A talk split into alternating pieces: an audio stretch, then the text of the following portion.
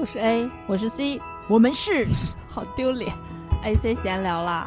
，FM 幺六零五九六幺，我们都聊什么呢？聊些有的没的，有书、电影、电视剧、音乐，还有其他一切有趣的事情。我们暂居美国，全球视角为您带来新鲜观点。C 已经疯了，就在 这儿。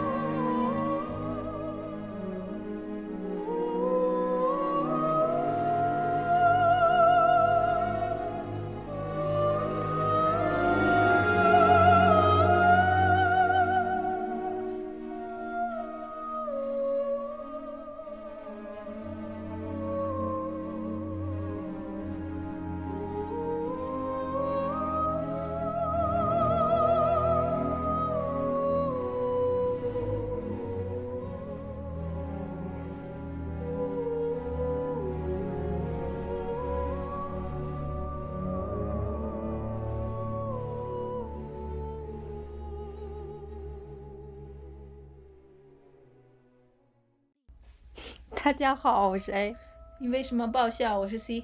因为你刚刚露出来非常尴尬的笑容，是吗？我就是在调整状态嘛，就被你看到了那个过程中的那一幕。演员入戏了。对，大家晚上好，我们现在是礼拜天的晚上，说这干啥？就是有一种那个叫什么我分明二这什么？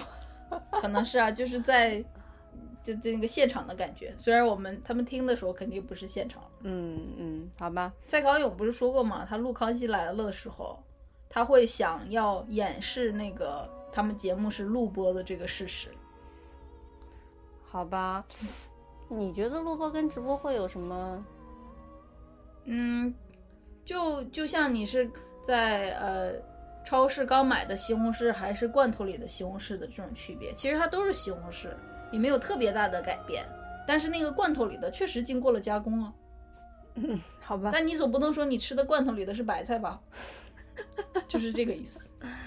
我不是，我觉得没有特别多那个区别，因为我们没有呃跟观众的互动，然后也没有一种就是直播的时候会有的那种，嗯，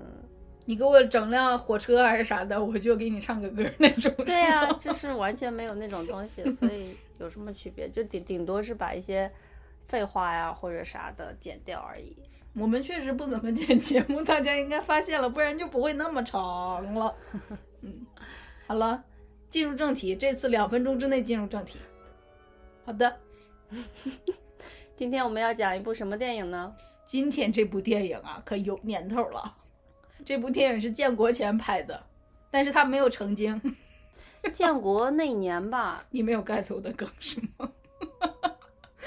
一九四八年，四八不是四九吗？不是四八，四九啊，不，不是四九，四八年。这个这个年份让我挺惊讶的，因为我以为在那个年代，就是中国肯定是一个百废待兴的状态，然后产业什么的都还没有起来，结果居然可以。但其实没有，这位导演，这已经是他，他很很快在那之后两三年他就过世了。然后这是他拍的，比如说倒数第二部或者第三部，在此之前他拍了有十几部哦，是当时是在那个国民党执政的中国那个时期是有一个电影的产业的，嗯，然后他是一个属于一个像核心啊领军人物这样的角色，就这个电影产业并没有因为内战而被就是彻底毁掉，就它还在运行当中。确实是一个颠簸的年代。你可以看到，就是我我有去查他这个导演，我们都没说电影的名字啊。嗯，说一下吧。电影叫《小城之春》，然后是黑白片儿，一九四八年拍的，然后导演叫费穆。我去查这个导演的时候，他是 我觉得很很那个神奇，就是他生于好像是一九零六年吧，然后就说生于大清上海，哦就是他是在大清还没亡的时候出生的哦。然后他一九五一年，也不是五二年过世的，然后就说他呃过世在英属香港。哦，就是他是去了香建国之后，他去了香港，然后在那儿去世的，所以就是他的一生哦，就是在大清还没亡的时候，然后在民国。民民国就是那那段时间是他的一个算是那个中年嗯。那个黄金时期，嗯。然后等他去世的时候，他又去了当时还属于英国殖民地的香港，也不算是内地，嗯。就是你你觉得好像是听起来很颠沛流离的一个人生，但是看起来确实事情还是在按顺序的发生的。比如说他有上学，他没有留洋，他就看起来他的那个电影啊和他自己个人的那个文化修养都是在内地学的。嗯然后呢，他又嗯，他会翻译，然后给当时的知名的导演当过助手，然后还被就是当时的国民党要求他去拍一个什么那种，呃，为了抗战拍的一个什么片儿。然后呢，他在拍这个《小城之春》的前两年，还给梅兰芳拍了一个电影，叫什哦么？就是跟戏有关的，就相当于是把他唱戏的那一段用彩色的那个胶片拍下来了。嗯就是那个时候，我觉得大家可能有一些固定印象，就是那个时候就到处都是残垣断壁，然后民不聊生，然后你知道吧？就是国破家亡，其我们实是有一个正常的社会在运转。我们今天要讲的这个电影的这一户人家，就住在 被炮火轰掉半壁对，那个呃庭院的情况下，还在正常的生活我着的一个我状态。觉得看那个情况像是苏州或者是常州，就是江浙一带的，嗯因为这个导演他是苏州人呢，哦，他是，但是他是在上海出生的，对，大清上海嘛，对。嗯。然后我觉得是苏州人，因为首先那个地方得是稍微大一点儿的古城镇才会有城墙，嗯。然后呢又被那个抗日的炮火给轰了，嗯。城墙又只剩下那么一些些，然后他们家的大宅子也被轰了。嗯。你想想，大宅子肯定不是边远的山区啊，或者是那种不太、不太有名的地方，应该是还不错的那种嗯，呃小城对、嗯小城。嗯好吧，大概交代了一下背景，然后还有就是我想说，就是虽然是一九四八年，可是我查了一下，当时在国际上电影发展到了一个什么程度？嗯，就是呃，你知道《魂断蓝桥》吗？知道知道吧？那个是一九四几年时候拍的，嗯，就跟这个是同时期。这个然后我看到有人说这个故事算是一个中式版的《魂断蓝桥》，所以可能那个故事整个的那个剧情和他想表达的那个嗯，情节有我其实没，看过《魂断蓝桥》，我知道一点点那个剧情，然后还有希区柯克的电影。嗯，也是几乎同时期，黑白片儿，然后嗯剧情是的，嗯然后还有好像卓别林也有几个电影是这种四几年的，嗯，所以你在这个国际上的这个角度来看，我觉得这个电影真的没有输很多，就是没有说，我觉嗯得这个电影很好。就是我们为什么会 在这样一个现代的年代去挑选一部黑白片呢？嗯就是前两天我们喜欢的一个名人叫博邦尼，他有呃说就是中式的这个电影的叙事和西方电影的叙事的差别，然后就说嗯。中式电影是走那种写意的，然后会描述一段呃就场景对它没有有留白，没有像西方那种故事情节特别紧凑，然后一定要有一个起承转合的逻辑那种。有个剧情，对，其实有点像呃油画和那个中式的山水画，山水画，对，嗯。就是不会画到特别实，但是意境什么的都会在里面。嗯然后他就提到了这部作品《小城之春》，他就说这个是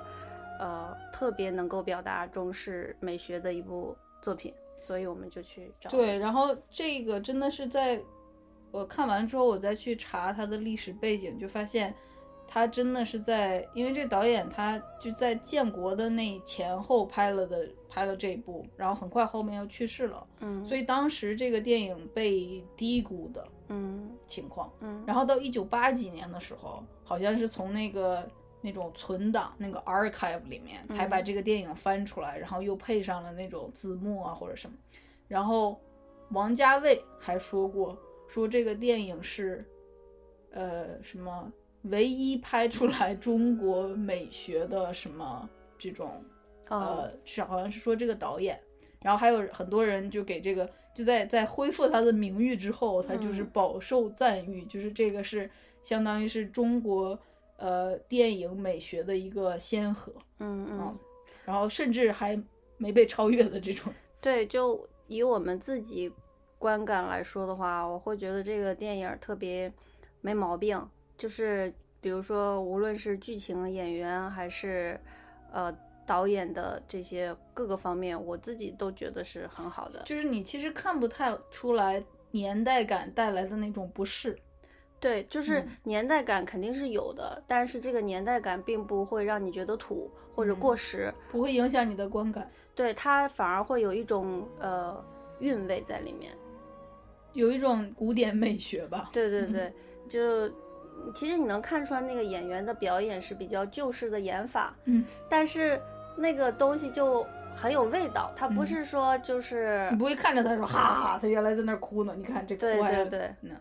然后它里面我想让 C 主播学一下里面的一些台词 的那种说法，就是哦。它这个剧里面呃。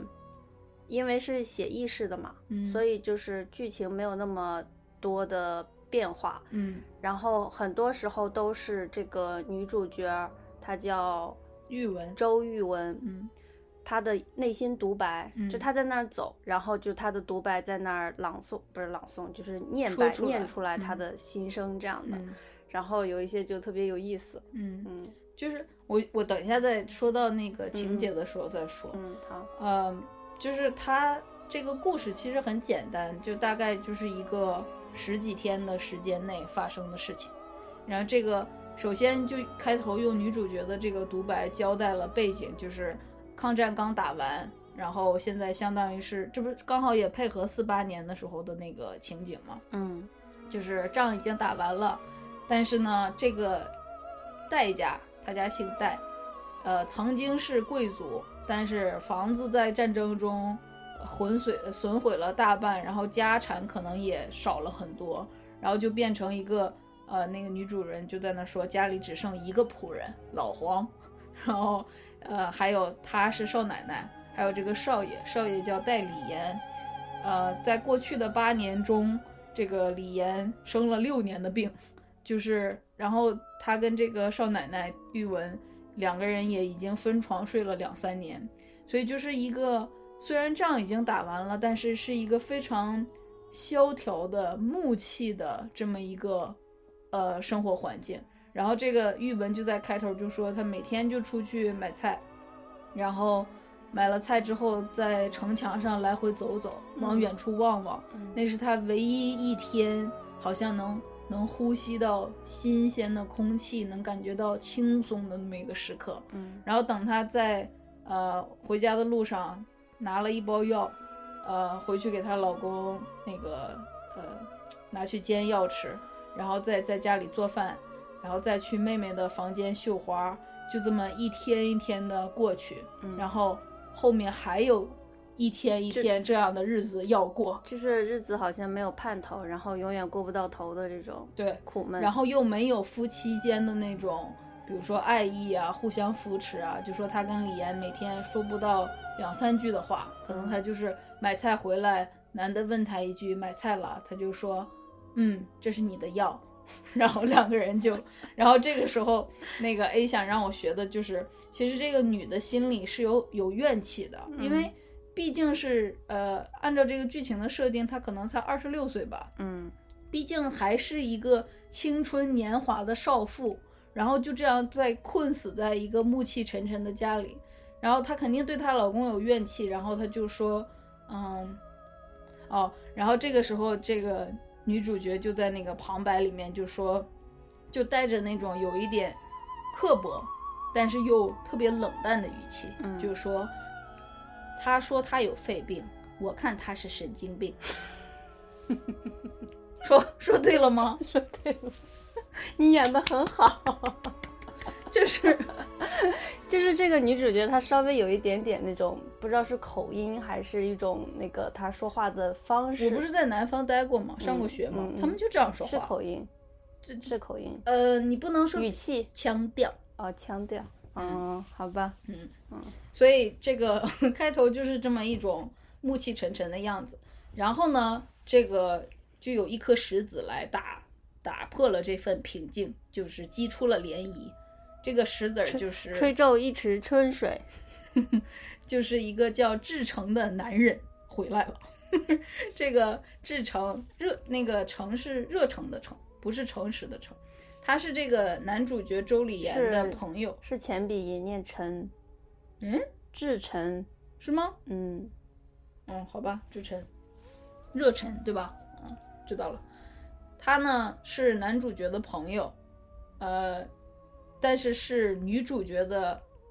曾经的邻居，所以就是他在抗战的时候，就是呃剧情上说他是十年前离开了这个家乡，所以他离开了两年就开始打仗了，然后打了八年结束了，现在他又回来了。然后男主角就问他去哪儿了，他就全国基本上南方走了个遍那样，然后也已经变成了大夫，就是一位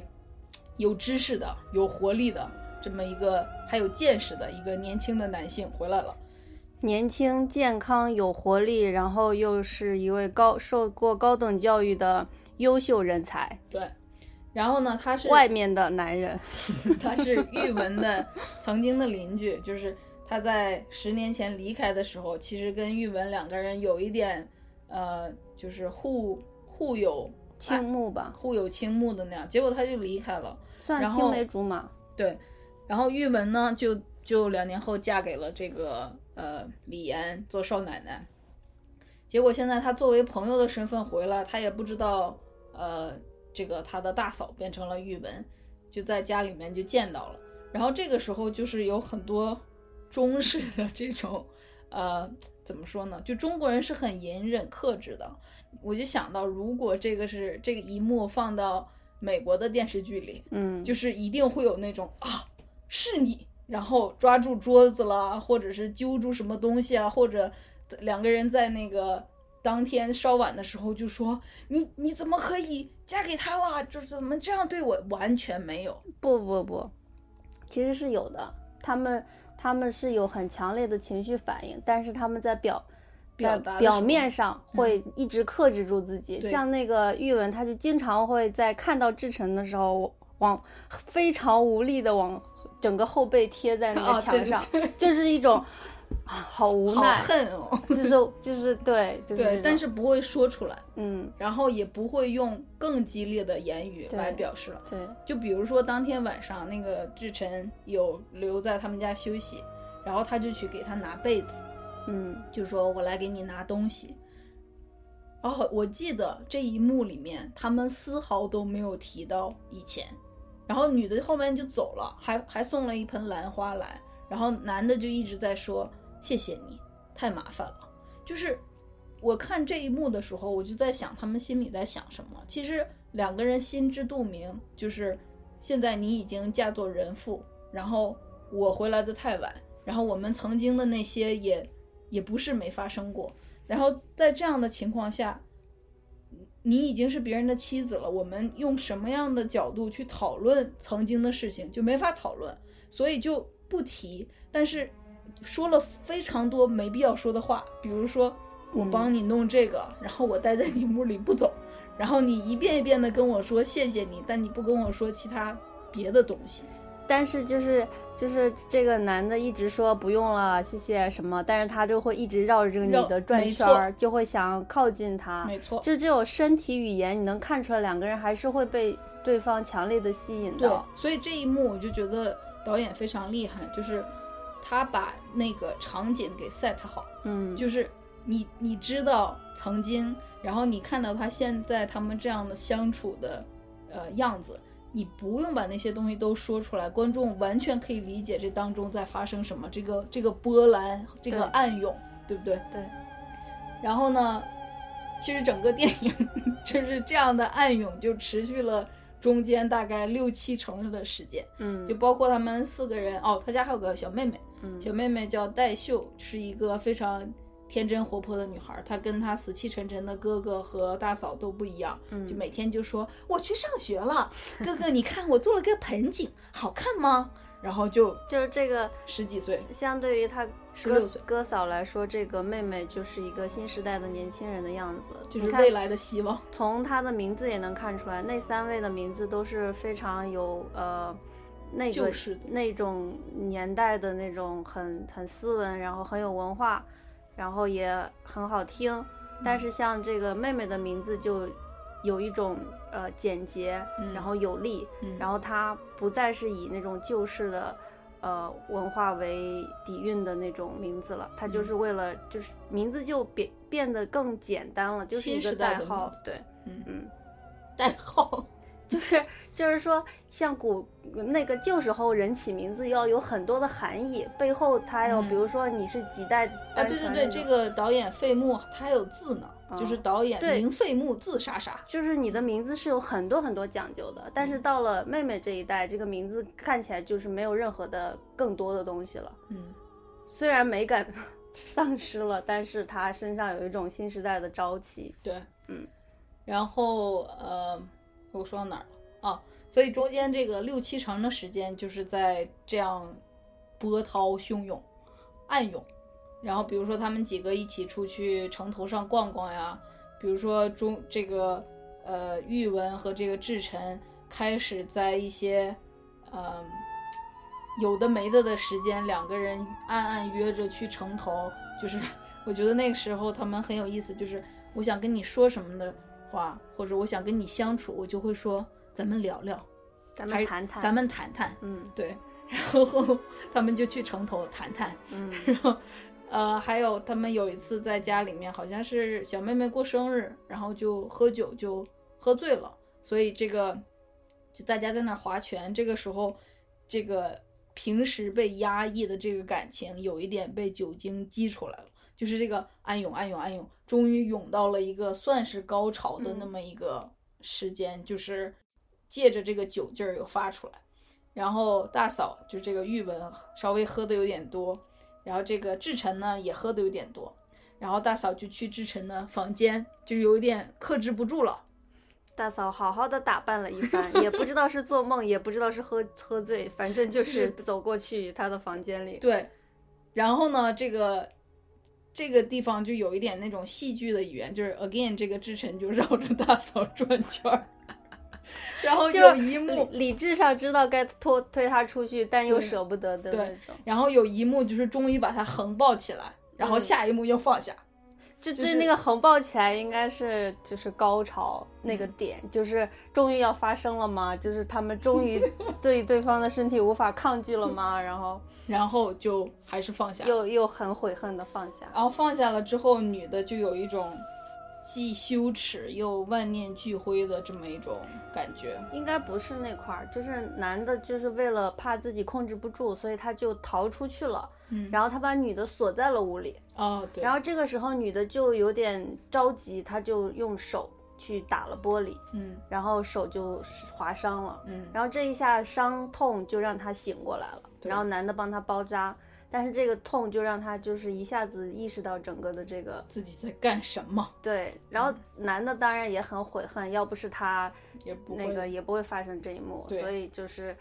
这之后，女的就哭着走了，嗯哭着走了之后，就进到进入到了一个比较戏剧性的情节，就是男的担心女的会拿那个她老公的安眠药吃去轻生，嗯然后他就去这个李岩的屋里，呃，把那个安眠药瓶要过来，假装自己要吃，然后换成了维生素片。嗯这样的话就没有人能拿这个药轻生了。嗯但是他们俩这种暗流涌动已经被李岩看到了，嗯就这个时候，这个作为这个男主人公，呃，另一位男人，我们其实有三位主人公，对吧？嗯这个丈夫的这位主人公，他的这种戏也渐渐的出来了。前面他就一直是一副病殃殃的，然后呃，就是前面开头的时候有演，就是呃，玉文说他有神经病的时候，他就是每天就坐在残破的那个他们家的破墙上，然后就觉着家里没落了，曾经的大户现在就剩一个仆人了。然后他作为这个唯一的男丁，这个少爷，既没办法重振家业，然后身体还不好，也不知道啥时候会死，然后也修不了这个大宅，他根本没有那个力气，也没有那个钱。然后你就看见他就是脖子上还围着那个怕怕着凉的围巾，然后就把那个墙墙头掉下来的那些那个石块儿，然后再往上面垒一垒，然后垒一垒垒一垒，就特别又放弃了，特别衰的一个废物的形象。垒垒垒垒，然后又扔在地上，就想说我能干什么？就是，然后这个时候他老婆在从外面买菜回来，把药递给他，然后就说你的药，然后他就说我不吃，然后然后就把药扔在地上。就是一副又没用，然后又乱发脾气的这么一个窝囊废的样子。然后，但是他的好朋友志成有来，有有把他整个人点亮了一点。嗯然后，但是他在这个过程中，渐渐的，在他点亮了之后，他有想靠近自己的老婆。有的时候，那个玉文，比如说经过他身边，或者去他房里干什么，他都会说：“你不要走，我们谈谈。”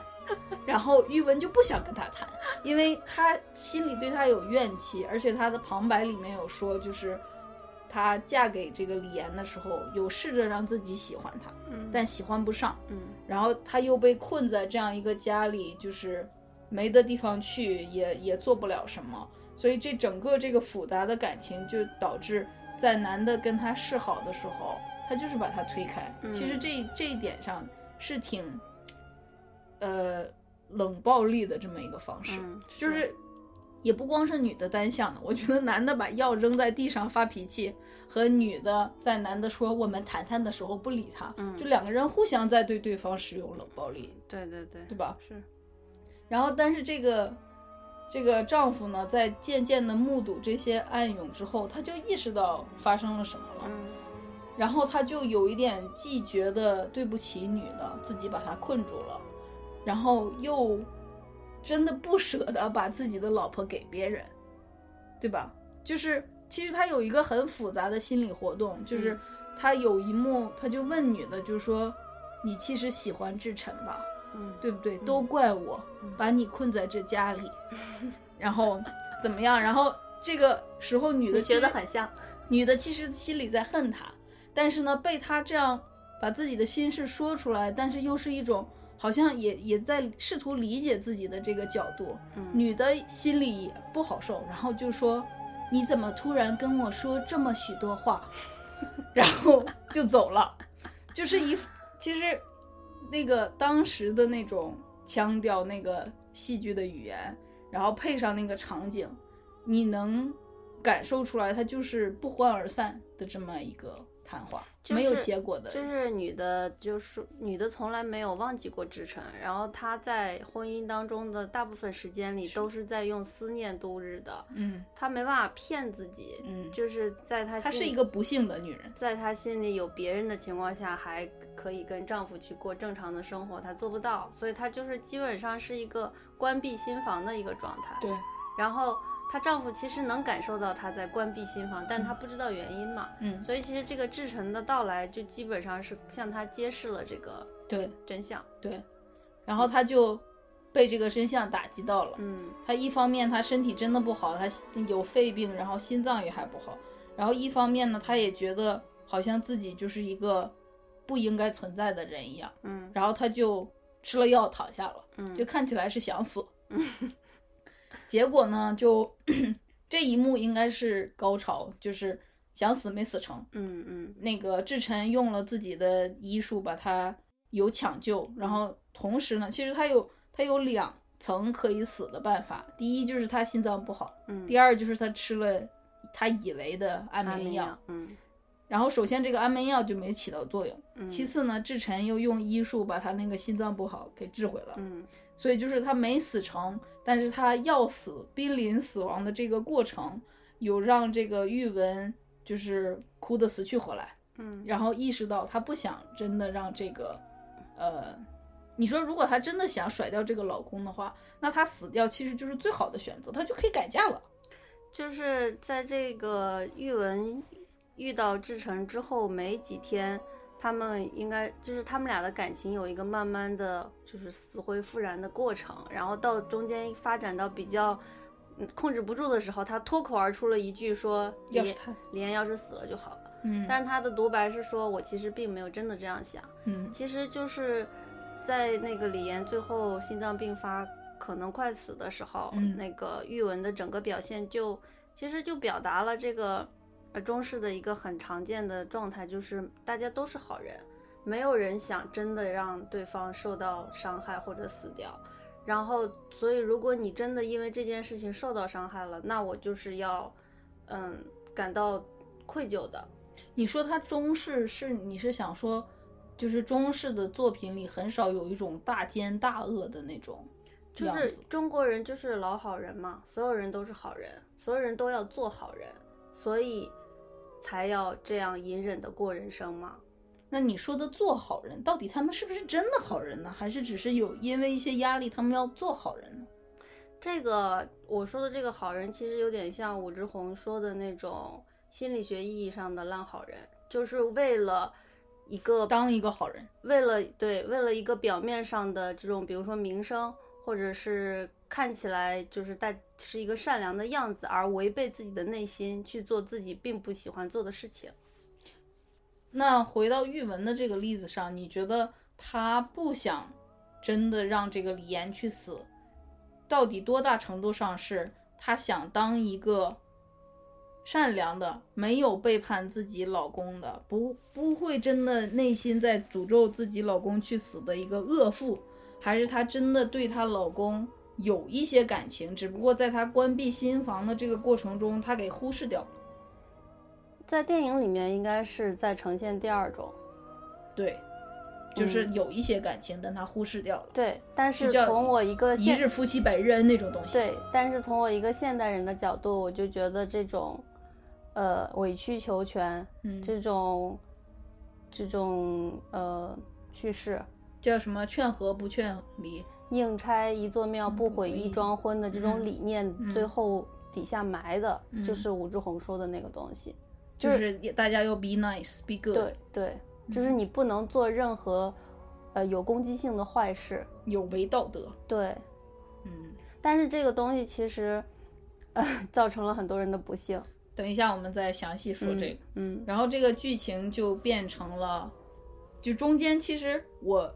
知道这个电影拍摄的年代，然后我知道他想表达的东西，大概猜到的话，我从来没有觉得这个玉文能真的跟志晨走，嗯，对吧？对，我就是想看这个故事是怎么发生的，这个嗯暗涛汹涌是怎么个汹涌法。嗯然后果然呢，这个这一次，呃，李岩差点死掉又活回来，就让这个整个这个暗涌进入到了一个尾声，就是志晨就说：“那我要离开了，就是我不应该打扰你们的生活，你们应该好好的继续做你们的夫妻。我呢，既然当年错过了，就再也没有我的位置了。”然后他就离开了。离开的时候，这个小妹妹还很舍不得他，就说：“你什么时候再回来呀？”然后他就说明年夏天。然后小妹妹就说：“嗯，今年暑假，咋咋咋。”呃呃，不是，他说的是明年春天。小妹妹说今年暑假，但是其实我心里的感觉就是他不会再回来了。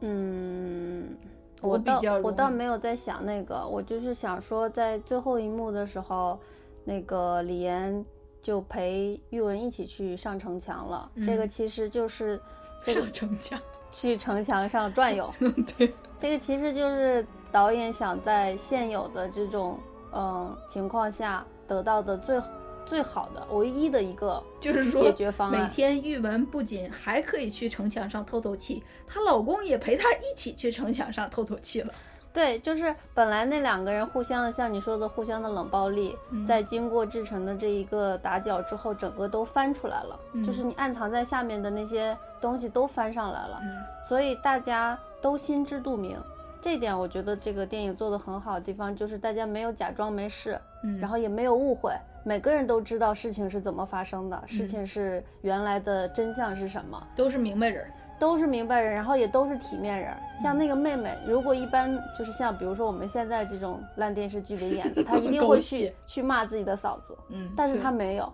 嗯，她就是抱自己嫂子哭，嗯，他就说我你你是不是跟志成哥好？嗯，然后嫂子就默认了，然后他就嗯。抱着他哭，嗯。因为他知道嫂子心里非常苦，对，然后他也相信嫂子不会做逾逾矩的事情，嗯。所以就互相之间是很有爱呀、很有尊重的，然后都是体面人。然后这个导演也是想说，大家都很体面，也都不会想伤害别人的情况下，又不不能真的打破这个家庭关系的情况下，能怎么办呢？就是好好的把日子过下去。就是这个病殃殃的男的突然就是要获得新生了，他想要获得一个活力的生命，然后这个女的呢，也因为他这样死过一次之后，就对他产生了怜悯之心。就想说我，其实我以前的那个什么跟志晨走啊，或者希望他死，都是做白日梦。我还是放弃了这个想法，就好好的做他的老婆。他可能是有愧疚吧，就觉得是因为自己的这种非分之想害的男的快死了，嗯所以他就把这种愧疚变成了加动力，对他好之类的。但是，哎呀，我我今天我们蕊的时候，我觉得这是一个 solution，但我现在越想越觉得这个真的就是你脸上充满了气愤的表情。有一点吧，我觉得这个真的是和稀泥。那这样，所以剧情讲到这儿就讲完了，就是我们的结论就是这是一部拍的非常美的和稀泥的中式故事。你也觉得是和稀泥吗？我觉得是，但是因为我们在说这个剧情的时候，我们没提到为什么王家卫说他是唯一懂得中国美学的导演，就是他其实有很多，比如说长镜头，或者是那种很沉默的镜头，然后或者是呃那个景色拍的那个那个镜头摇晃的那个角度和速度都非常像山水画。嗯然后还有当时的那个，因为是大宅子嘛，以前曾经是富豪人家，那个房子其实有些地方是非常漂亮的，比如说那个窗格四那个呃苏州园林是吧？大家有看过没看过的话去搜一下，真的很多那个门啊，或者是梁啊，或者是楣啊，就跟那个苏州园林是一样一样的。就是苏州园林有一个说法，就叫一步一景，对吧？嗯嗯 就是它有，你看有把这个中式的房子的美、庭院的美，然后植物的美。那那那个房子里几乎每一个屋都有不一样的盆景或者是植物，对吧？然后还有呃人的衣服的美，就比如说那个玉文有各种各样的旗袍，嗯然后这个志成呢会换各种各样的西装，或者是年轻男子的那种很利落的夹克。最衰的就是那个李岩，每天就穿个大褂儿，然后手一抽，他个子也很矮。对，一副病殃殃的样子。然后妹妹也是很青春活泼的样子，嗯就是是一个，我觉得这个这个电影的这个镜头放在现在，你让那些美国人或者西方人去看，就是他们在不不是很了解这种东方美学的情况下，都会被 amazed，嗯，都会觉得说 so pretty，就是嗯。因为它是它不是西方的传统能理解得了的的另一个体系，嗯。就像他们看日本的一些那种工笔画啊，或者什么样的那个呃设计一样，就是是一个完全拿得出手的中式美学的这么一个作品。嗯，但是它的故事又是一个经典的这种中式的和稀泥的故事，就是他不没有讲自由，没有讲呃逃脱束缚，然后没有讲追求新生，呃可能有一种追求新生的样子，但是是中式的。那个王家卫，大家有一部很著名的、很熟悉的叫《花样年华》的电影，其实里面跟这个有一些像的地方，就是他们俩最后也没有走在一起，你这么说确实是哎，很像的。那怪不得王家卫会夸这个导演，啊说不定他有致有敬的传承一一传承。嗯就是梁朝伟和张曼玉演的那个，就是他们两个自己的伴侣嗯，各自的伴侣在偷情，对，就他们明明可以也偷情，也偷情，但是他们就不想做对方那种人，他们觉得那种人就就低了，所以他们就宁可守住。然后我记得张曼玉穿着各种各样的旗袍，然后那种就是走在那个呃顾影自怜，嗯嗯然后抽着烟，然后那个头低着，想着一些不能达成的心事。嗯，然后梁朝伟也是各种各样的西装，对然后那个镜头斜下来。这么说，这个美学真的有传承到那个王家卫的那个电影有啊有啊，但是 again，就像我看《花样年华》，我就理解不了说，哎，干嘛不在一起？都已经男女演员都已经想在一起了，电影的剧 角色为什么不想在一起？我觉得就是，嗯、作为我们年轻一代人的话，可能对这种含蓄的、压抑的情感是比较不能感同身受。但是我跟你说，还还不是，你比如说我们俩，我们俩其实，在看日剧和韩剧的感情线的时候，那种恋爱的剧情的时候，要比看欧美的要感同身受的多。嗯，你你记不记得我们以前讨论过这个？对啊，就是比如说像欧美有一个神，就是那种叫什么，什么？相当于是，呃，也不算神剧吧，但是就是属于那种常青树的，比如说呃，格雷实习医生格雷，哦，那里面有各种各样的感情戏，对不对？嗯，年轻漂亮的医生、护士，你我知道你意思就是说，相对于西方的这种，呃，他们感情的这种发生处理方式，对，我们更能理解东东方式的，对对吧？所以就是，虽然我们在这儿看这个电影，你说很气，他是和稀泥或者是怎，但是我们自己的感情的这种呃这种理解方式，然后我们 prefer 的这种表达或者是行进的速度，其实还是中式的，因为我们比如说我很很喜欢的那种爱情故事，很多时候是有一种，比如说呃喜欢却说不出口。对吧？或者是 我为你好，所以我默默的，对啊，我为你好，所以我要默默的做一些什么事情。然后你看西方的这种剧的时候，你就发现说，我喜欢你，我明天就要告诉你，然后我们就去吃饭，然后吃饭的当天晚上我们就互诉衷肠了，然后就基本上确定了。然后你有老婆，那你离婚，就是嗯，很多时候就是在西方的这种呃电影里面，这种情感的处理，我就觉得有一点像去超市买个东西一样简单。那你这么说的话，我觉得确实是就是在西方的，呃，电影或者电视剧里面，他们感情的那个深度和浓度，好像确实不如东方电影那么重。你知道我现在想到的西方电影就是有有那么重的，就是百合电影，比如说哦《Carol》，嗯比如说我们前阵子看的那个《燃烧女子的画像》，嗯，就是在处理这种同性的感情的时候，还还有断背山。同性的感情的时候，不那种说不出口的那个就是样子，就是得不到，求求求不得的那种感情的时候，他们才真的会深沉下来。会深沉下来，然后会让我感受到东方的感情叙事的那种那种美挣扎嗯带来的美。嗯，好吧，就是西欧美的异性恋实在太容易了，就是就啪啪啪啪啪就没有美。感了。对，在我这儿来看来是没有的，嗯，很少很少能引起我的共鸣。但是你那韩剧的 OST 一放，就是啊啪，对吧？马马阿咪啊啪，好吧，也是，所以就是是这样，就是我我有点想说，像比如说你和我，我们属于一种你刚才想说的是一种，呃，新型的。新时代的中国人，然后我们又其实西化的很严重，嗯，对？吧？我觉得不是西化的严重，是我们就是出生在中国的西方人，哎，外宾是吗？对我们天生就是外宾脑。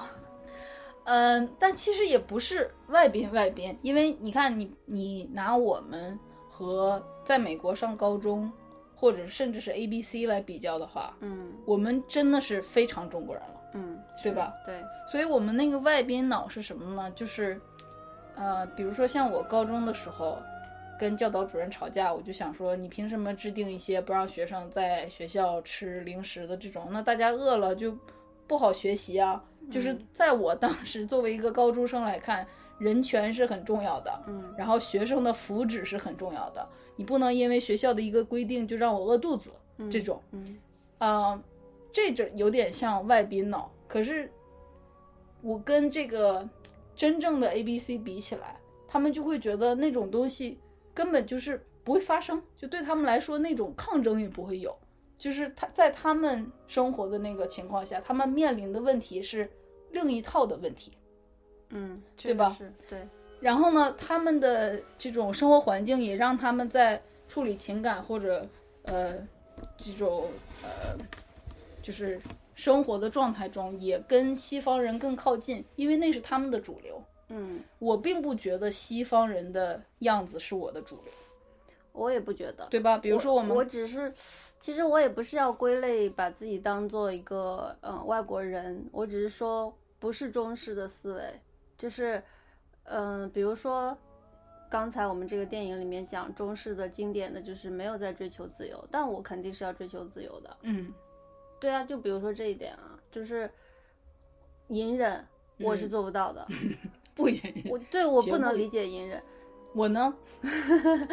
好吧，那就是咱们俩还是有区别。对，嗯嗯，然后，但是我们在成长的过程中，又其实看了非常多的西方电影，就是比如说像像呃，像我自己觉得有一个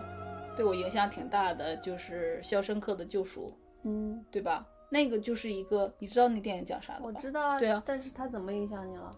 就是你要你要自追求自由啊，然后你要、哦还有一个电影叫是威尔史密斯演的，就是《The Pursuit of Happiness》，幸福来敲门，啊，就是那种自我意义的实现，然后对这个呃自由和幸福的那个向往，以及你要自己用自己的双手去耕耘，然后去争得那一切的这个，就是一个非常激励人心的这么一个剧情线的一个榜样型的故事，那我觉得是我对我影响很深的。我没有那样，我觉得我除了在就是，呃，精神上是追求自由比较外宾之外，但是我的人生观其实有点写意的，就是我不是特别在追求那个逻辑或者剧情或者现实的这些东西，反而会追求一种感觉，一种可是你这个也不是中式的哦，中式的可不写意呢，你的一辈子基本上是制定好的。那我就既不你到底是哪儿来的也不是西式，我就是艺术家性格。呃，我觉得我自己就是有一点撕裂型的，就是在我成长的过程中，我是一个彻头彻尾的中国人。嗯但是呢，这个中式文化里的一些，比如说你要听话啊，然后你要循规蹈矩啊，然后你要承担责任啊，就这些东西，在我遇到西方的那种比较追求自我，然后向往自由的这个故事的这这些激励下，我就想把那些抛弃掉。嗯，因为就是我想有那边的对我好的东西，但是我又是一个彻头彻尾的中国人，所以比如说在就是理解这种暗流汹涌的这种故事性上，嗯完全可以理解。嗯然后呢，这种情感的嗯寄托上，我也不觉得，就像我说，我不觉得西方主流可以代表我，因为他们的感情对我来说太外放，嗯然后太简单直接。嗯嗯，没有绕指柔 那种东西，嗯呃，所以就是像我说的，就是一个挺挺撕裂的这么一个状态。嗯，我觉得这个就是拿这个影片来说吧，就是其实大部分我都是可以理解和接受的，嗯但是到最后一刻，比如说他们俩去上城墙，然后导演想要，他虽然没有没有直接说出来，但是我作为中国人，我非常明白他想说的是啥，就是日子就是这样过下去的，嗯日子这样就会比之前好过一点了。嗯然后我一想到那个，就是除开电影的这种美呃这种柔光，嗯这种镜头的美之外，你真实的去看那个生活当中的人的时候，他们就是生煎。你说一种美食吗？就在锅上面生生的煎熬他们。嗯，就是我不觉得那个日子就是就会变好。你知道苏州生煎很有名吗？因为导演又是苏州人，说不定他就是在，啊，好吧，我我知道你说的意思，就是除去这个呃电影的这种艺术美学上的表达手法之外，这个故事的内核其实很像余华的《活着》，就是你要嗯活着。对，就我就想说，这个整个电影它确实非常非常的经典，是经典的中式的这种叙事嘛。嗯就整个中国人的生活状态，就是你有一个出头鸟，嘣就要打掉，嗯然后木秀于林，风必摧之。然后有一个人你冒头了就垂掉，一冒头就垂掉，嗯所以就是所有人都低着头，然后想收缩，往往内就是内中庸嘛，对，就是你不能冒头，你不能去蓬勃的，然后积极的向上的那样嗯。外放的去发展，就即使像志晨那么一个有朝气的年轻男子，也要丢失了心里所爱，然后灰头土脸的离开。对，就是嗯，枷锁特别的重，这个会有点让我想到《围城》，就是《对啊，围城》里面钱对钟书写的那一些，也是，他不是有一句就是说外面的人想进来，里面嗯的人想出去嘛。其实他就是用这种就是中国人的概念，他们那个脑子里的那种锁。一个嗯桎梏，把那个婚姻这个东西当做一个牢牢的城墙，把人嗯锁在里面。嗯然后这个东西，我真的就是作为一个 新时代的年轻人，我觉得就是作茧自缚。它，嗯它不是，它不是牢不可破的，它不是不可改变的。嗯它不是你走出去就会死的，嗯但是就是在中国人的传统传统的思维里面，就是道德礼教，嗯，它就是大过天，就是你一个人，你不是在活自己，你是在活那个面子，你是在活那个礼教和道德。你是在活一传统文化是吗？对，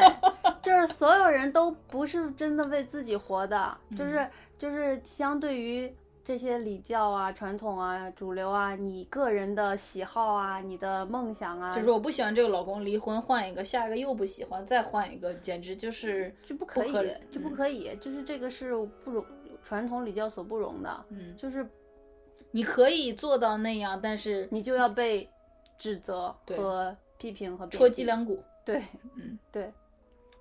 嗯，那你说啊，如果我们从这个角度这么不耻这个封建糟粕的话，王家卫为什么要那样拍《花样年华》呢？因为他很有共鸣呀，大家都是这样过日子的，嗯你是说大家都活在一个悲剧里，对啊，然后就把这个悲剧以美的形式拍出来，对啊，他确实很美，搞媚啊！他确实很美啊，我就这么说，韩剧也是啊，就是就是以前的那种很悲情的韩剧，对对对就是叫什么《冬日恋歌》啊，啊还有那个宋慧乔拍的那个啊《蓝色生死恋》对对对对吧？就就是就是不能在一起，对。然后就是要把这个悲剧给拍出来，然后大家就在那儿哭啊，然后就说：“哎呀，日子就是这样啊。就好像那个爱情因为不能实现而更加的美丽。”嗯，与此同时，欧美人就说：“嗯，赶紧在一起啊，然后打炮呀，然后嗯，泡不合就分开，然后找下一个呀。”因为因为西方人他是要实现自我的嘛，所以嗯他觉得这个爱情就是人生当中的一部分，你满足了，然后你就可以去实现你自我了。但是你别说，你你光说西方也有一点就是狭义笼统就是比如说我们看过一个法国的电影叫《狼心似铁》，你记不记得？嗯，是记那个电影很沉闷，然后很像这种中式的情感叙事，就是死活不能在一起。但是不一样。嗯他们不在一起，不是因为中国人的这种礼教的原因，他们不在一起是因为在一起会改变他们的自我，他们是为了实现自我的价值才不跟对方那个在一起。男的是艺术家还是什么的？对啊，一个一个好像是跳舞的，一个是作曲的还是之类的。哦，所以就是中式的悲剧和西式的悲剧的内核是不一样的。对，中式的悲剧是作茧自缚，中西式的悲剧是，呃，钥匙不配。就是其实又涉及到说人活着的意义、终极意义嘛。像西方就是在追求自我嘛，自我实现。嗯然后东方是在活什么呢？活一个感觉在舔自己的伤口，就是先把自己弄伤，然后再舔伤口。就对，照你这么说，中国人活着好像没有什么特别明确的意义，就是活着而已。呃，这个时候呢，我不知道我们要不要回复一下我们的观众来信呢？我觉得可以吧，因为就是其实之所以会提到这个，就是因为中国人在活，没在活意义，在活一个日子，然后所以这个都就会变成一个需要去处理的事情。就这样，我们其实一直有思考的一个，过去两周一直有讨论的一个问题，就是我们收到了池夏同学啊、你是不是突然间 thrill 了一下？就是我们没有在开头提到你的留言，但是埋在了这儿，就是呃，你有给我们很热心的留了好几条留言，然后各各个节目的电影的一些反馈，就是非常感谢。然后，但你说的一件事情就有一直让我们在心头在想，就是你有说过类似于这个日子这样一天天的过下去，不知道在过什么。然后你曾经想过死亡到底是什么？然后如果你死了，是怎么会给会不会给别人添麻烦？然后会有什么样的结果？然后这样这样的一些想法，其实，呃，我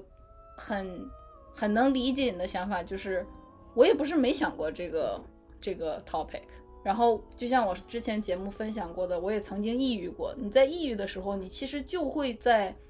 question 你到底现在活着是为了什么，对吧？嗯所以这是来自池夏同学的这个呃，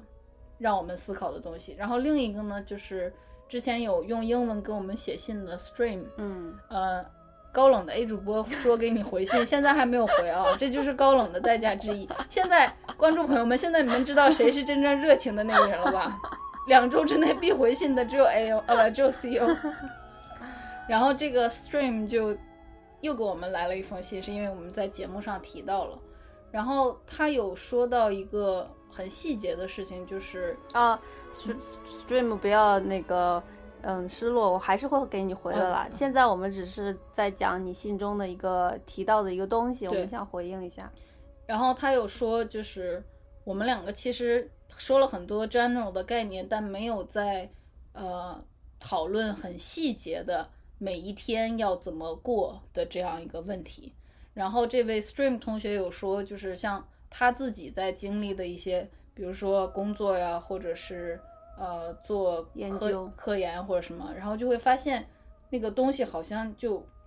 越变越小，然后人好像是这个宇宙中一个小小的一粒尘埃。妈的，我居然用了郭敬明的话，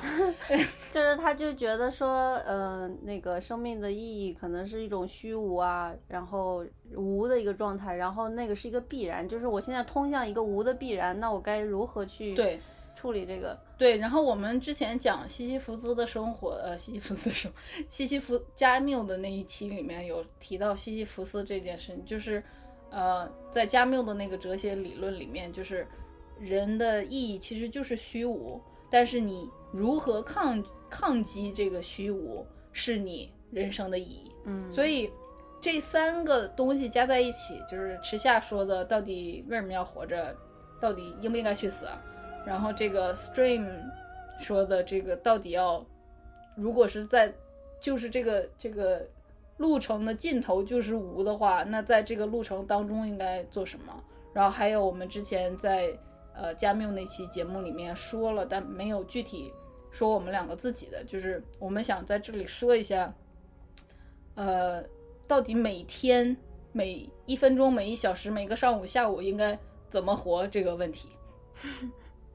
你要不要开个头啊？就是嗯，我们俩的想法是不一样的哦，所以我们各说各的。对，就是其实我自己个人觉得说，呃，人每一个人降生在降生在这个世界上都是会很孤单的，因为你就是生来赤条条一个人，然后死去也是赤条条一个人，然后人跟人之间的这个悲喜也不是相通的，人跟人之间的理解也是非常有限的。你这个其实这个已经是在建立在一些思考之后了，因为有些人就会说，哪有赤条条？你有老公啊，有家人啊，有父母，有孩子，你的 Good for you，所以你为什么是赤条条的呢？就是，嗯，我觉得你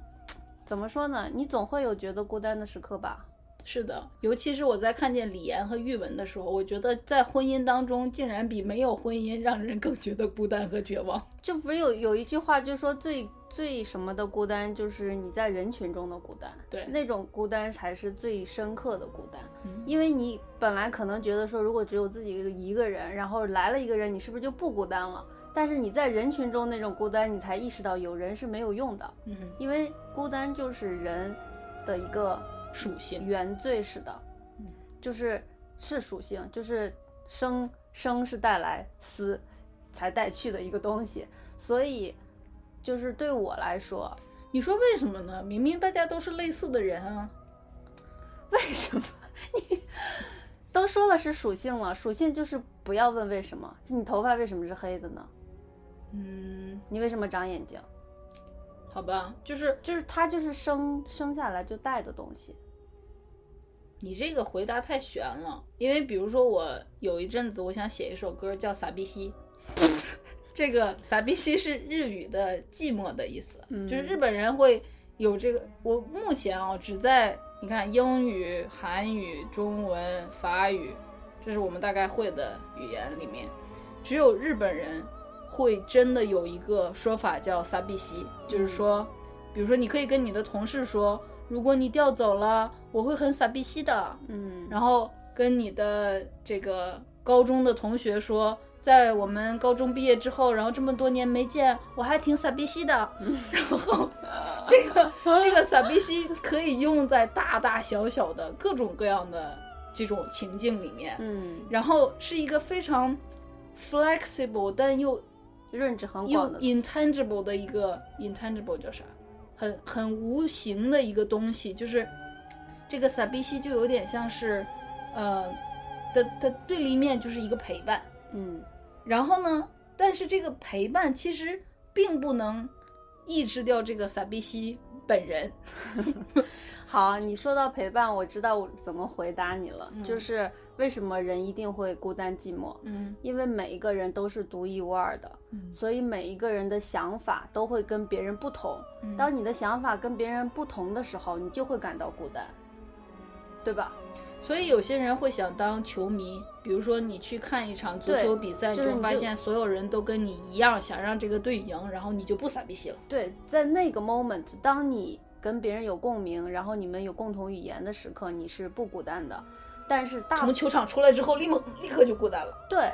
就是人生就是这样一个过程。你因为孤单而去寻找陪伴，而去寻找朋友、爱人，或者是跟亲人这样的相处，就是会为了消除你的孤单感。但是那个孤单会一直都在，不然你就不用去一直消除它了。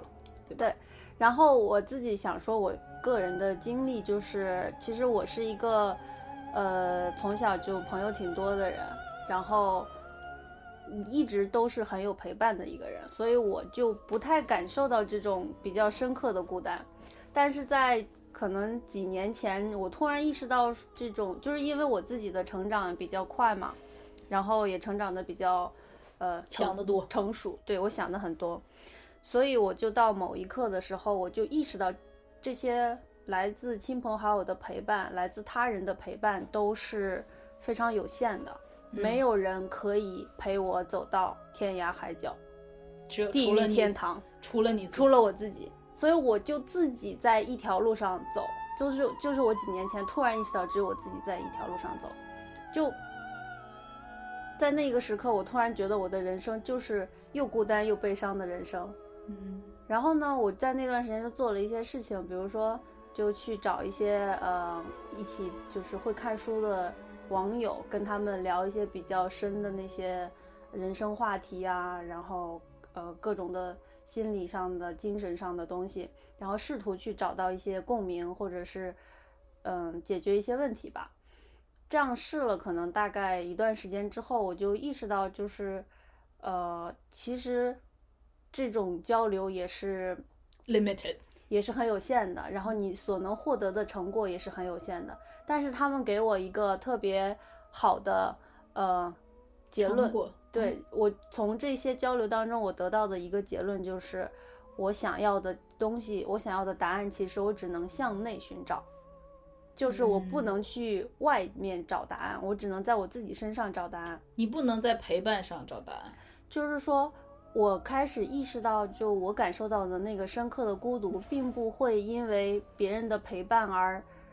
永恒的解决，也不能但是因为找到了一两个知己，也解决不了也。解决不了。就是这个东西，就是你要扛在肩上的东西。但是我同时也意识到，就是我跟他人的这些交流，它就是一个 social 的社交的需求，就是我是作为一个社会动物，我是有社交需求的，所以我会保持一个跟周围人的这种接触。但是因为我知道它是一个社交需求，是我的一个需求，它并不是呃解决我的终极问题的一个答案，所以我会放松很多。就像你做人需要喝水才能活，但你不是为了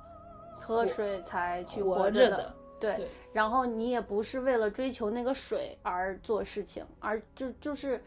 这样，你渴了就喝一杯。对你也不会说我在那个水里面寻找我的答案，H2O 就是我的意义。对，所以我也不会在社交上或者亲朋好友身上去寻找答案，所以他们就只是陪伴我而已，然后答案都在我自己身上。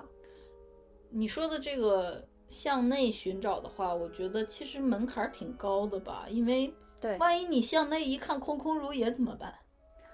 基本上如果能做到我这样的思考程度的话，你是不会发现是空的，就是那这样，那我就换一个方方式，就是当一个空空如也的人向外寻找的时候，他会找到什么呢？空的人其实要做的，首先最呃 critical 最着急的事情就是找到陪伴。是先建立自我，先找到自己。不不不，你说这个不符合逻辑了，因为他空，他就立刻要去找到一个东西填满自己。比如说，他可能着急步入婚姻，如果他是着急找到工作，如果他是空的，他还向外寻找的话，嗯，他就会把他的自我投射在外面的一切的事情上，没错。然后外面的风吹草动都会影响到他。所以这才是为什么中国人很多时候他要遵从一个礼教、一个社会传统、一个大家都在做的事情，很有可能是因为它是空的，嗯，你说他的对，他就必须要找一个像在向外寻找的时候找到一个模式，然后进去，这样他就不需要再向内面对空空如也的自己了。嗯，嗯，那就是嗯。前阵子我看了一个 Net Netflix 上有一个那个叫 Friend 的作家，嗯。他的那个拍的一系列纪录片是马丁·西克塞斯拍的，然后他们俩是朋友。这个 Fran 是一个很有名的作家，是个是个嘴很碎的老太太，有有很刻薄。然后这个纪录片大家有有兴趣看的话，叫呃 Pretend It's a City，假装这是一个城市。，对，它其实是在讲纽约 New York City，然后它有很多各种各样 那个来自这个 friend 的 judgment，他他比起我来说，我不是我是小榨汁机，我一次可能只能榨两只 两个橙子，它就是大榨汁机，巨你知道吧？型榨汁机巨型的。然后他，但是他有一次他有说，他说这个呃现代人给自己制人为的制造了很多 challenge，就是挑战。他就是说好好多人就说啊，我们周末去 hiking，我们要 challenge ourselves。然后 friend 就说 no no no，that's not real challenge 你。你你把它建立成，比如说他说那些人去蹦极，然后就说你要突破自我对恐惧的啥啥啥，他就说你那个 challenge 是你人为制造出来的，然后你制造出来，你去挑战它，然后好像是你应对了它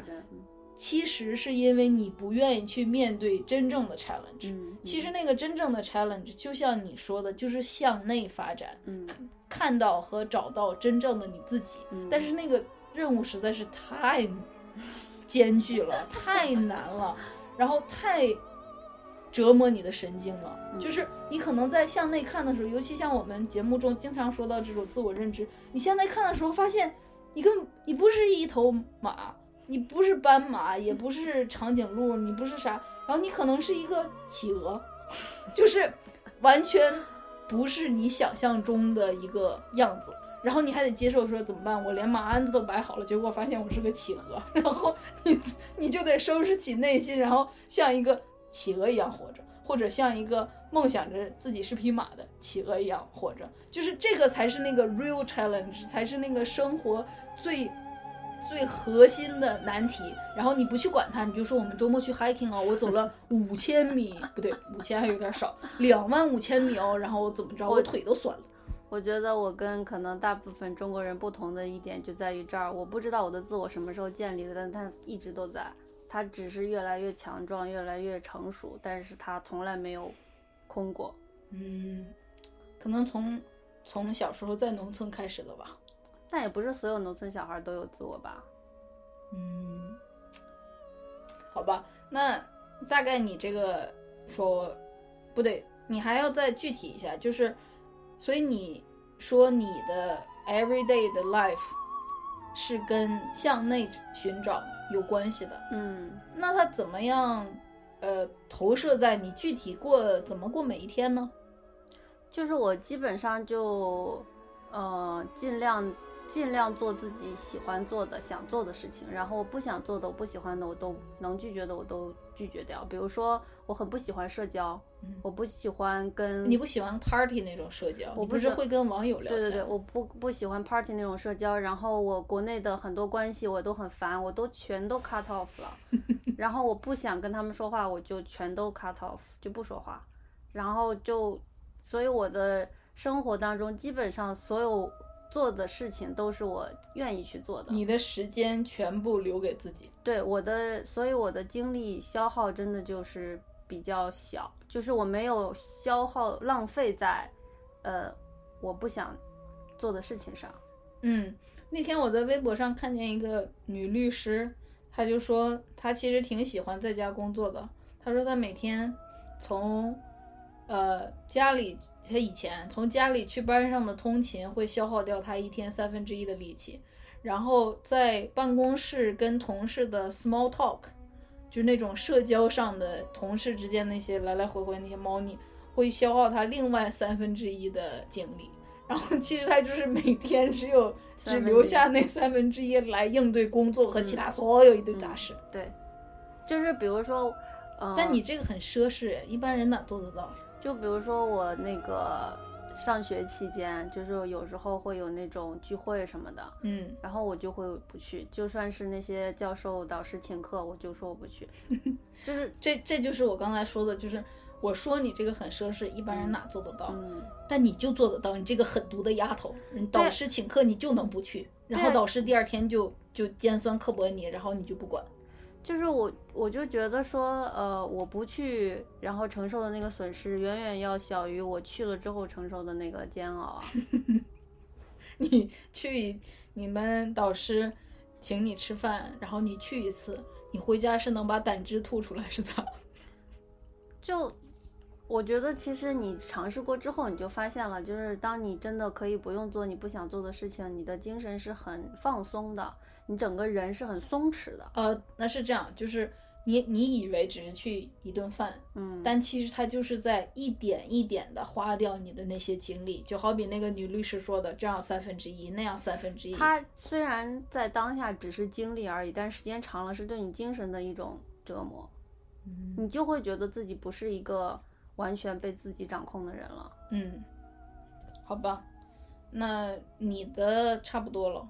然后来说一下我的。我觉得，呃，again 就是回应这个池夏和 Stream 说的这种，嗯、到底每天应该怎么活，然后活着的那个那个意义是什么？就是我自己的想法就是，呃，首先傻逼期是不可避免的，然后我好像是抄答案呢？不是我的那个傻逼期其实就是陪伴，就是我没有你的那个灵魂上的那个萨比西，嗯，你还没到那儿呢。我还没到那儿，对嗯我可以承认这一点嗯。然后其实 我我我真的在这儿承认，就是我经常呃很想要的一个东西，但是自打我来了美国之后没有，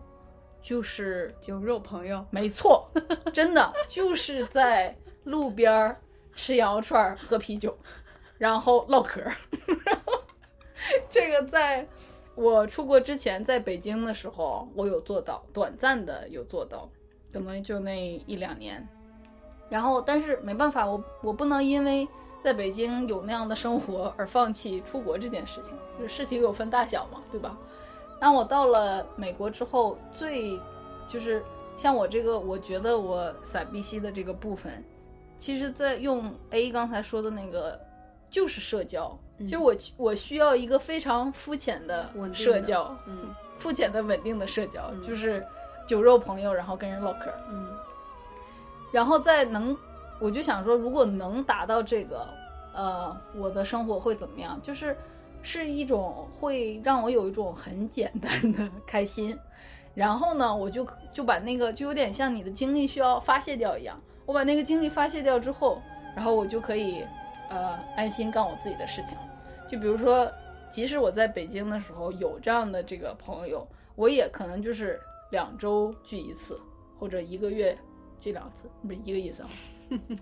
然后我我不是那种可以天天玩的，嗯然后那那那一次就够管我两周的，然后我就可以基本上不用跟人说话，然后可以关在我的屋里，要呃该画画该画画，然后该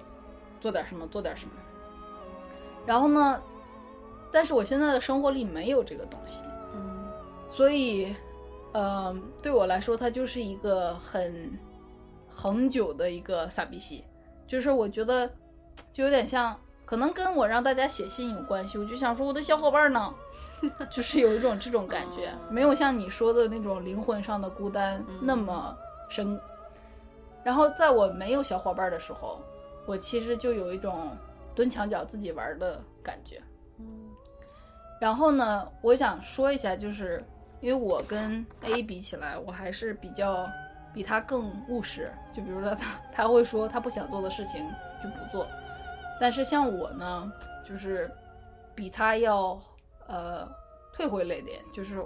不想做的事情，我有的时候还是会做的。比如说，我也最近很讨厌我的工作，但是我还是要做它。嗯然后因为要 make a living，然后这种，嗯、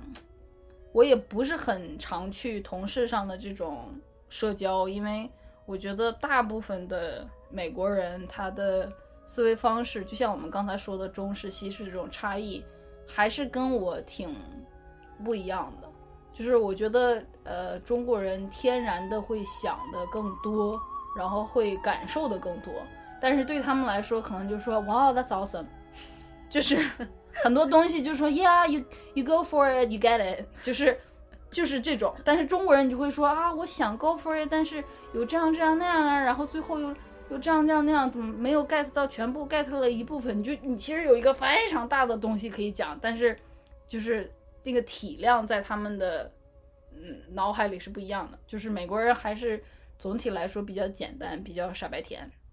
所以我也没有在这种跟美国人的社交上找到很多的这种共鸣。所以呢，我就是我的 everyday 怎么过呢？就是首先我要去做一些我不喜欢做的事情来 make a living，但是我知道这个 make a living 是为了保留我呃在工作之外的时间是可以做自己的。然后我做自己的时候，就是其实我就是玩各种各样自己喜欢的东西，比如说我很喜欢做木工啊，然后我很喜欢学外语啊，我也喜欢弹吉他，这些东西。然后我原本呢，最 ideal 的状态是有小伙伴跟我一起玩，但是我现在没有小伙伴，然后我就自己玩。所以你要这样说的话，好像不是很能回答一些很具体的问题，就是你感觉，比如说像 stream 的那个问题，就是如果这这条路通向的是虚无的话，那我现在在做的这些事情是什么？我就觉得好像就是开心的过日子，就是我也没有做什么，呃，感天动地，就是呃影响社会，然后怎么样的事情。但你你真的具体下来探讨的话，我就发现，你比如说我们录这个节目我觉得是一个开心的事情，但我不是还是做了点什么。我觉得其实就是尺度的问题，宏观和微观。他说的那个是一个宏观的结果，但是在微观上，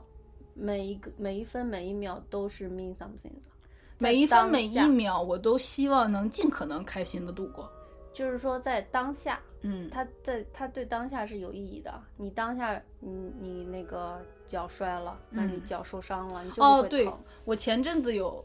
领会到一个道理，就是因为我最近有在考虑一些，比如说要换工作呀，或者要嗯，就生活上可能有一些改变的事情，然后呢，就这类的事情很容易让人变得焦虑嘛，因为你嗯像以我的这种行动派，basically 你就要制定计划，然后按部就班的去实施。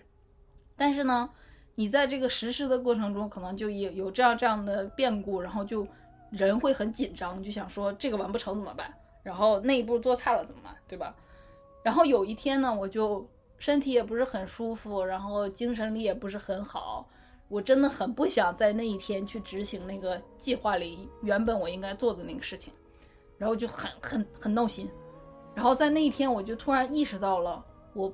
我不能闹心，我我就不干了，我就不做了。然后我就想说，虽然虽然你按部就班的把那个事情给做了，然后最后那个成果对你很重要，嗯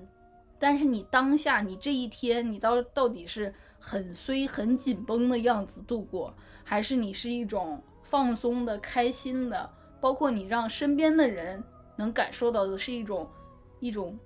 朝气还是杀气的这个，在那一天是 mean a lot 的，嗯对吧？嗯然后你说你现在做的这个事情，你你没按那个计划，你如果按计划了，最后可能一个得到一个什么样的成果，然后一年后、半年后有一个啥，你也不一定会活到一年后、半年后吧，对吧？生活有各种各样的变故，就比就比如说这个 COVID 这个大流行病，谁知道它突然就在了？你像那些那些篮球运动员，就每天就练啊练练，然后最后结果比赛打不了，因为不能在场馆聚集。嗯然后他们就那样毕业嘞，嗯对吧？所以说你，你比如说那个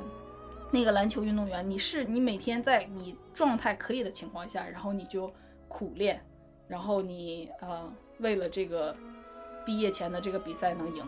但是呢，你你如果做到了一个极端，就是你每天都很像像一头独狼一样，然后你的家人朋友不能靠近你，然后你每天就是情绪很暴躁，然后你没有朋友，所有的一切你就是为了这个这个篮球，然后最后这个 COVID 来了，然后就呃原本可以给你这种心灵支撑的家人朋友，都因为你曾经是一个烂人，或者是一个也不是烂人了，就是一个很很加精拿的状态，就是离你而去，然后最后你得到的是什么呢？对吧？就是我会觉得，就是以前的我会想说，就是你必须是要在一个轨道上好好，嗯，就是就是可能大部分人就是会制定目标嘛，就是哪个目标的实现对他们来说很重要。但是现在其实你想说的就是。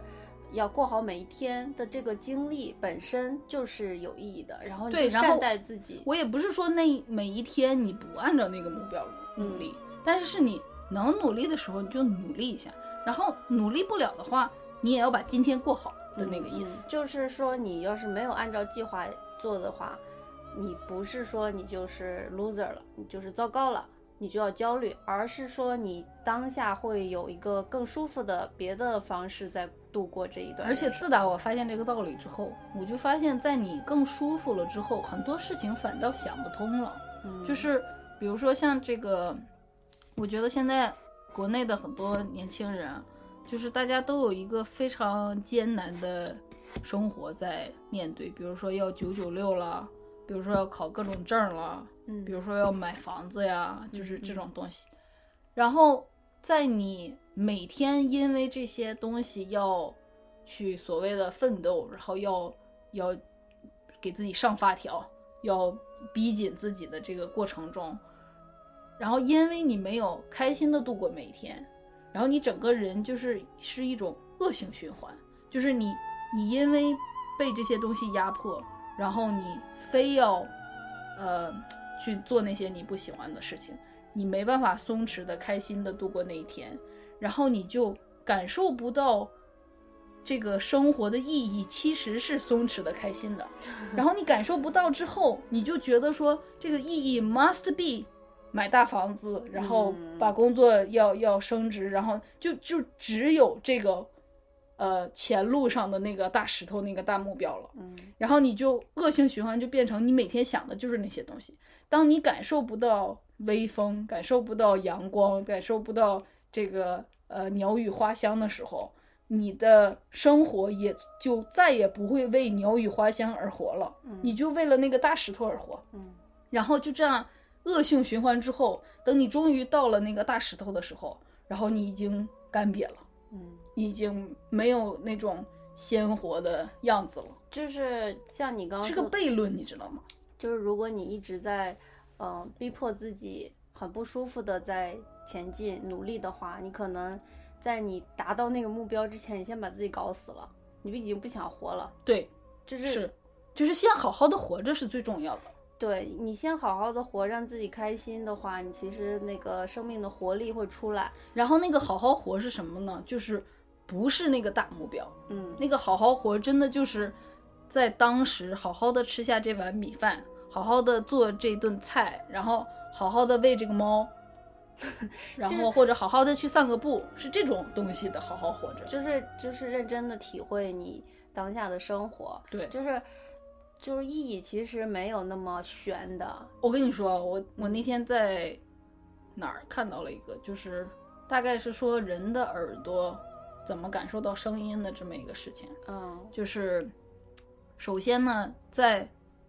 外部的这个东西发生声音的时候，它会产生一个震动，嗯。然后那个震动会传递到你的耳朵上的那个呃呃震动会变成波，嗯。然后那个波会传递到你耳朵的绒毛嗯。里，嗯。那个绒毛再形成震动，嗯。然后你的那个震动再变成你细胞里面的嗯。那种信号，嗯那个，然后那个信号 based on 你的大脑是理解的是哪种语言，然后知道的是什么知识，嗯那个信号再 process 成一个 message，嗯然后我就想说，哇靠，就是你打个喷嚏，我听到这么一个过程，就是有这么一个精密的系统在运行。嗯，然而，如果我往我往你的耳朵里扎一个钉子，你明天就听不着了。你这什么什么？你听我说呀，，然后我就会发现，人体的奥秘是吗？人体的奥秘就是就是说，人体是一个非常精细的天天天赋赋的这么一个仪器礼物，礼物 gift，真的是 gift。对，然后是一个非常容易摧毁但很难被重建的一个东西。嗯然后你有它，你知道吗？你有它，然后你就那个鸟在那叽叽叽叽叫，然后你就听到了，然后它传到你的脑海里，它变成了一个美妙的音乐，然后给你带来了愉悦。这一个整个一个过程，可不是你不可以 take it for granted，它是一个，它是一个大自然的礼物为啊。为 C 主播鼓掌。然后，然后同时呢，我前两天在微博上看到一个，就是新的一个科技的发明，就是，呃，那些色盲的人，嗯他们现在有一种新的眼镜，嗯就是那个眼镜相当于是把那个色彩提取出来，变成一个更强烈的信号，嗯然后那些色盲的人戴上之后，他们就能看到颜色了。嗯然后他们就就戴上就就拍他们这些人的反应，就很多人就是当时就泪崩，然后就有一个小孩就说：“原来这个就是 pink，就是你知道吧？”嗯，然后道，然后我就想说：“天哪，我们这种庸人，就在没有付出任何努力的情况下，我就可以感受 pink，然后就然后我却毫不在意。”嗯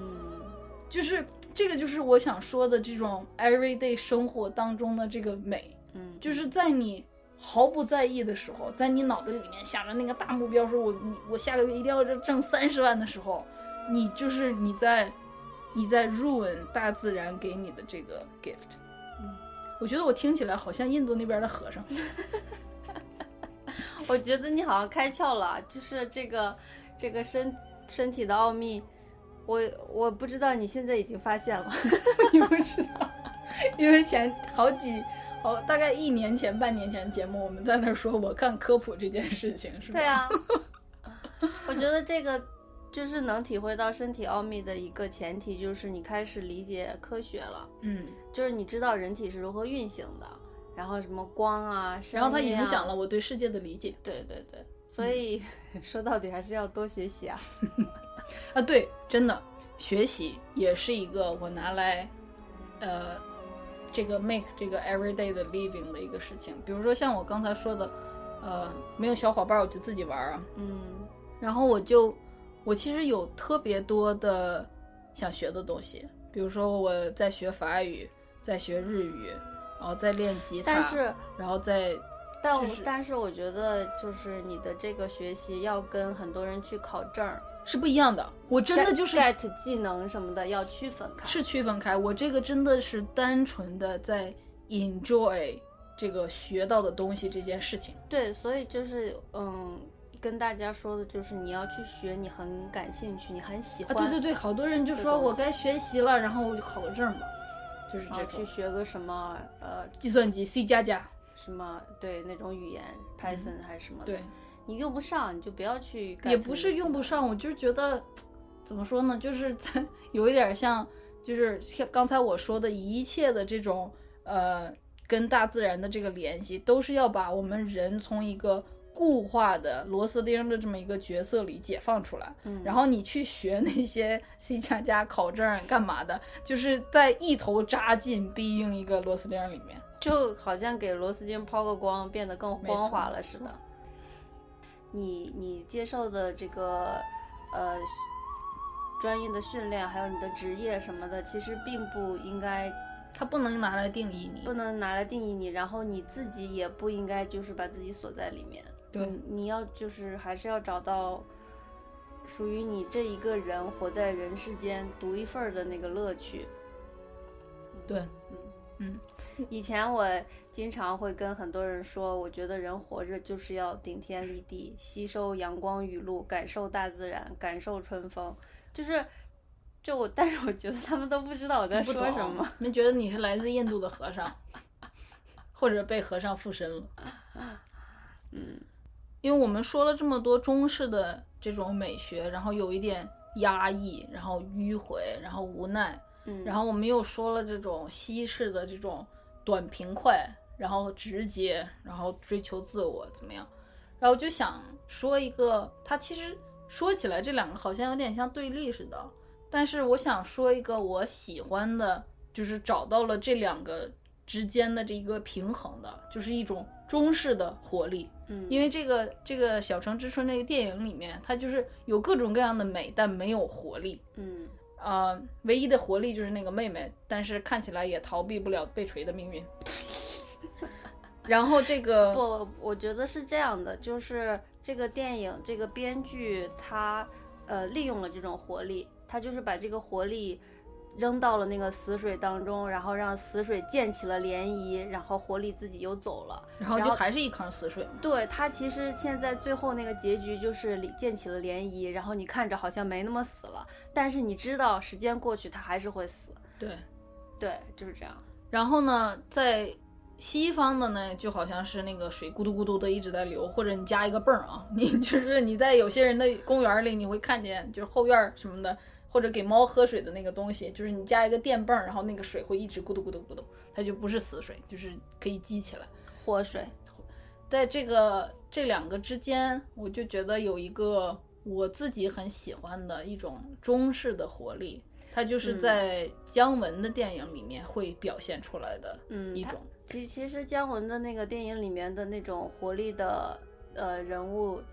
的形象，其实挺典型的，在一些中国的别的文学作品里面也会有类似的一些形象，比比如如说说那个嗯、呃王小波的《黄金时代》里面那个陈清扬，嗯，还有就很像姜文的《太阳照常升起》里面陈冲演的那个角色，那个护士，或者嗯是像《子弹飞》里面刘嘉玲演的那个姨太太。姨太太，然后还有《白鹿原》里面的田小娥，嗯，就是这些女性的一个共同的特点就是她们都特别的风情万种，特别风骚，嗯然后很野性，嗯，然后身上的那个女性荷尔蒙特别的蓬勃。你就跟那个玉文比起来，玉文简直是木乃伊。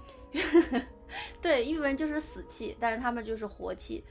活力。然后那个玉文还要喝了酒，嗯然后才能去那个志成的房间，然撒后泼一下撒泼一下。嗯然后这些女的就天然的每天就是昂首挺胸的走在路上那对种。对，然后这个玉文撒泼完了之后就要寻寻短见嘛，觉得自己丢人的见不得人了。羞耻。对，然后刚才我们说的这个中式的有活力的这些女性，但是她们在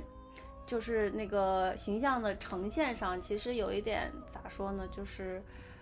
不是特别能为主流的观众所接受接受的，嗯就他们就会去呃呃背后说他们坏话，对，但是这个在他们这种形象，在西方的文化里，比如在古希腊的这种神话里，他们就是 godness，就是嗯。女神的那些特征，嗯。已经在他们身。我说的不是那个网上说好美啊女神的那个女神，就是因为古希腊的神话里有男神有女神，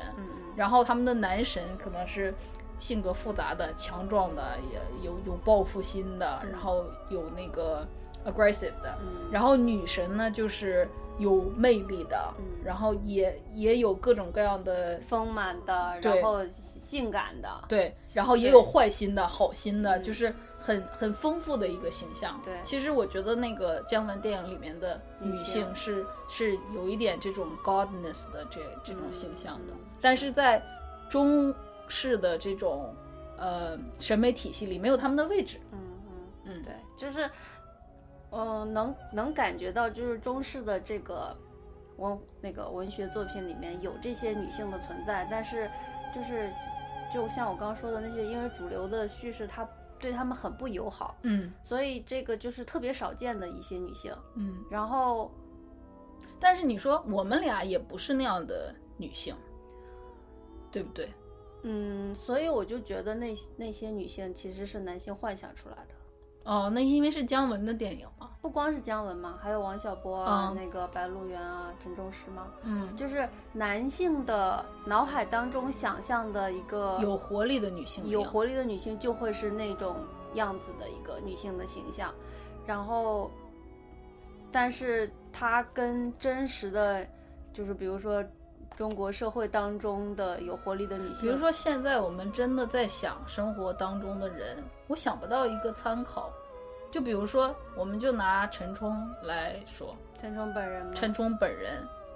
我觉得她还是一个很传统的女性。她虽然是已经很，就是她很早就出圈了，就在欧美圈混，所以其实这个也是一个很悲哀的事情，就是哪怕是一个活力的形象，它也是被塑造出来的，对，它被赋予了很多男性的想象在里面。就比如说你看欧美，他们就会有像那个 Beyonce，嗯，对吧？Beyonce 就是一个很强大的 female 的这么一个形象，我感嗯觉就是他们自己打造了，就 Beyonce 自己把自己打造成了一个 godness 的样子。对对对但我们国内并没有啊，你你，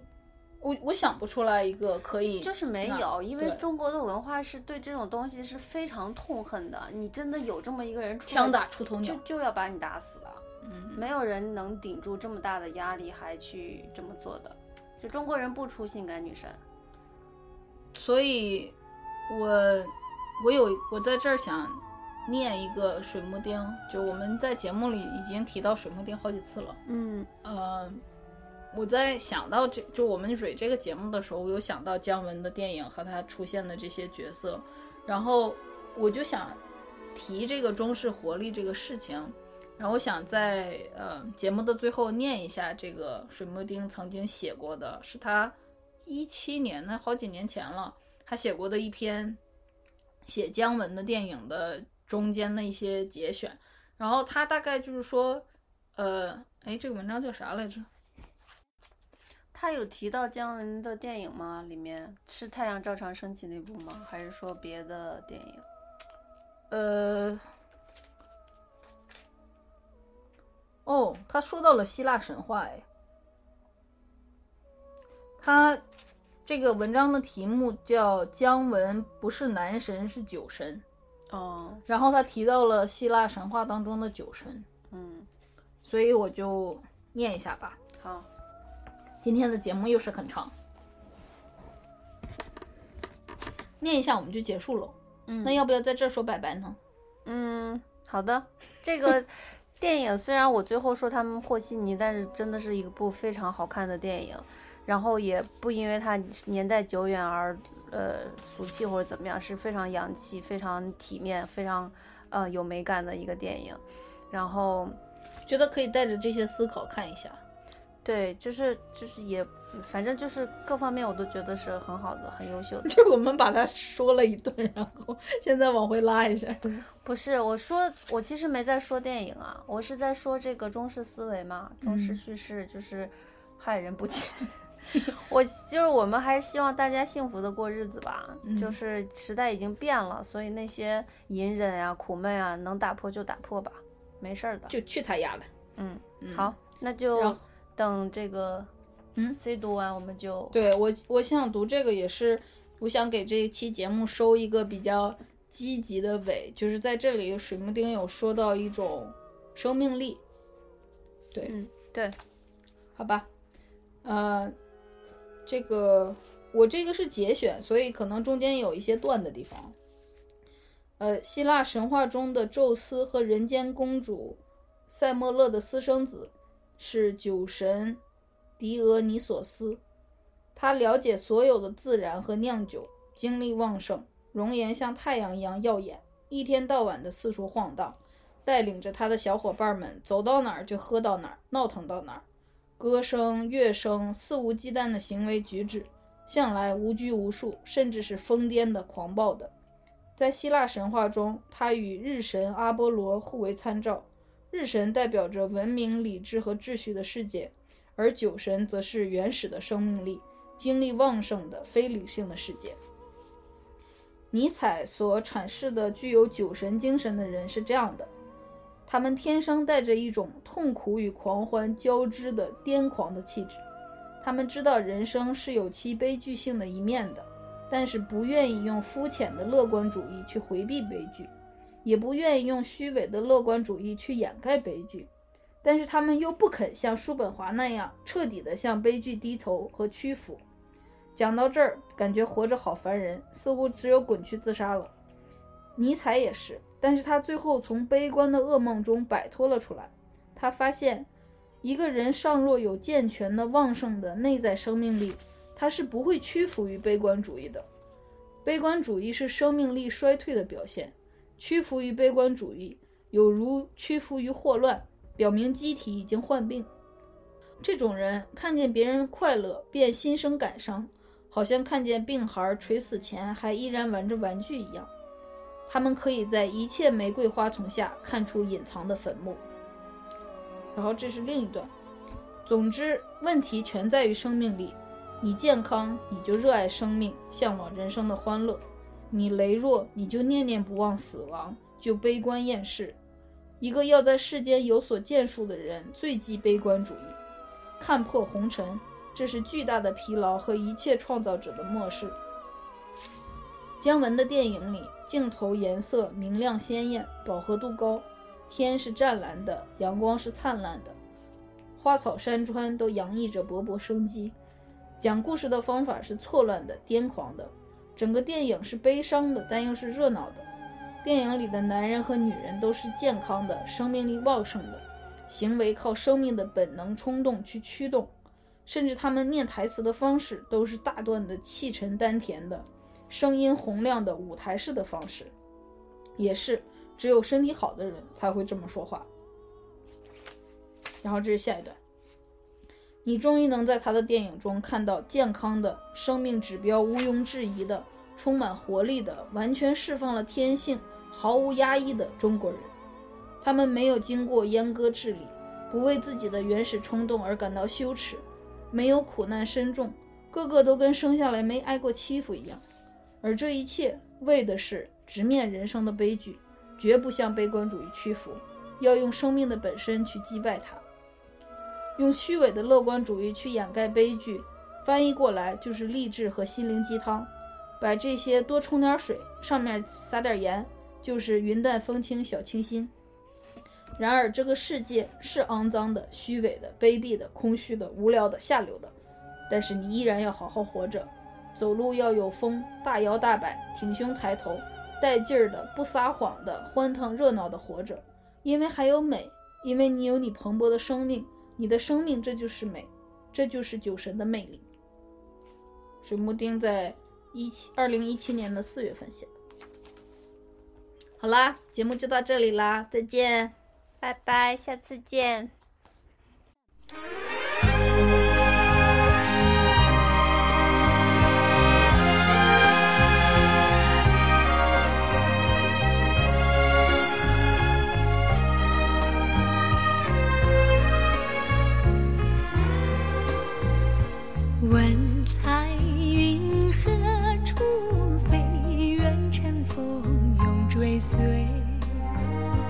有情愿能相聚，思忆无悔。我柔情深似海，你痴心可问天。是相守长缱绻，岁岁年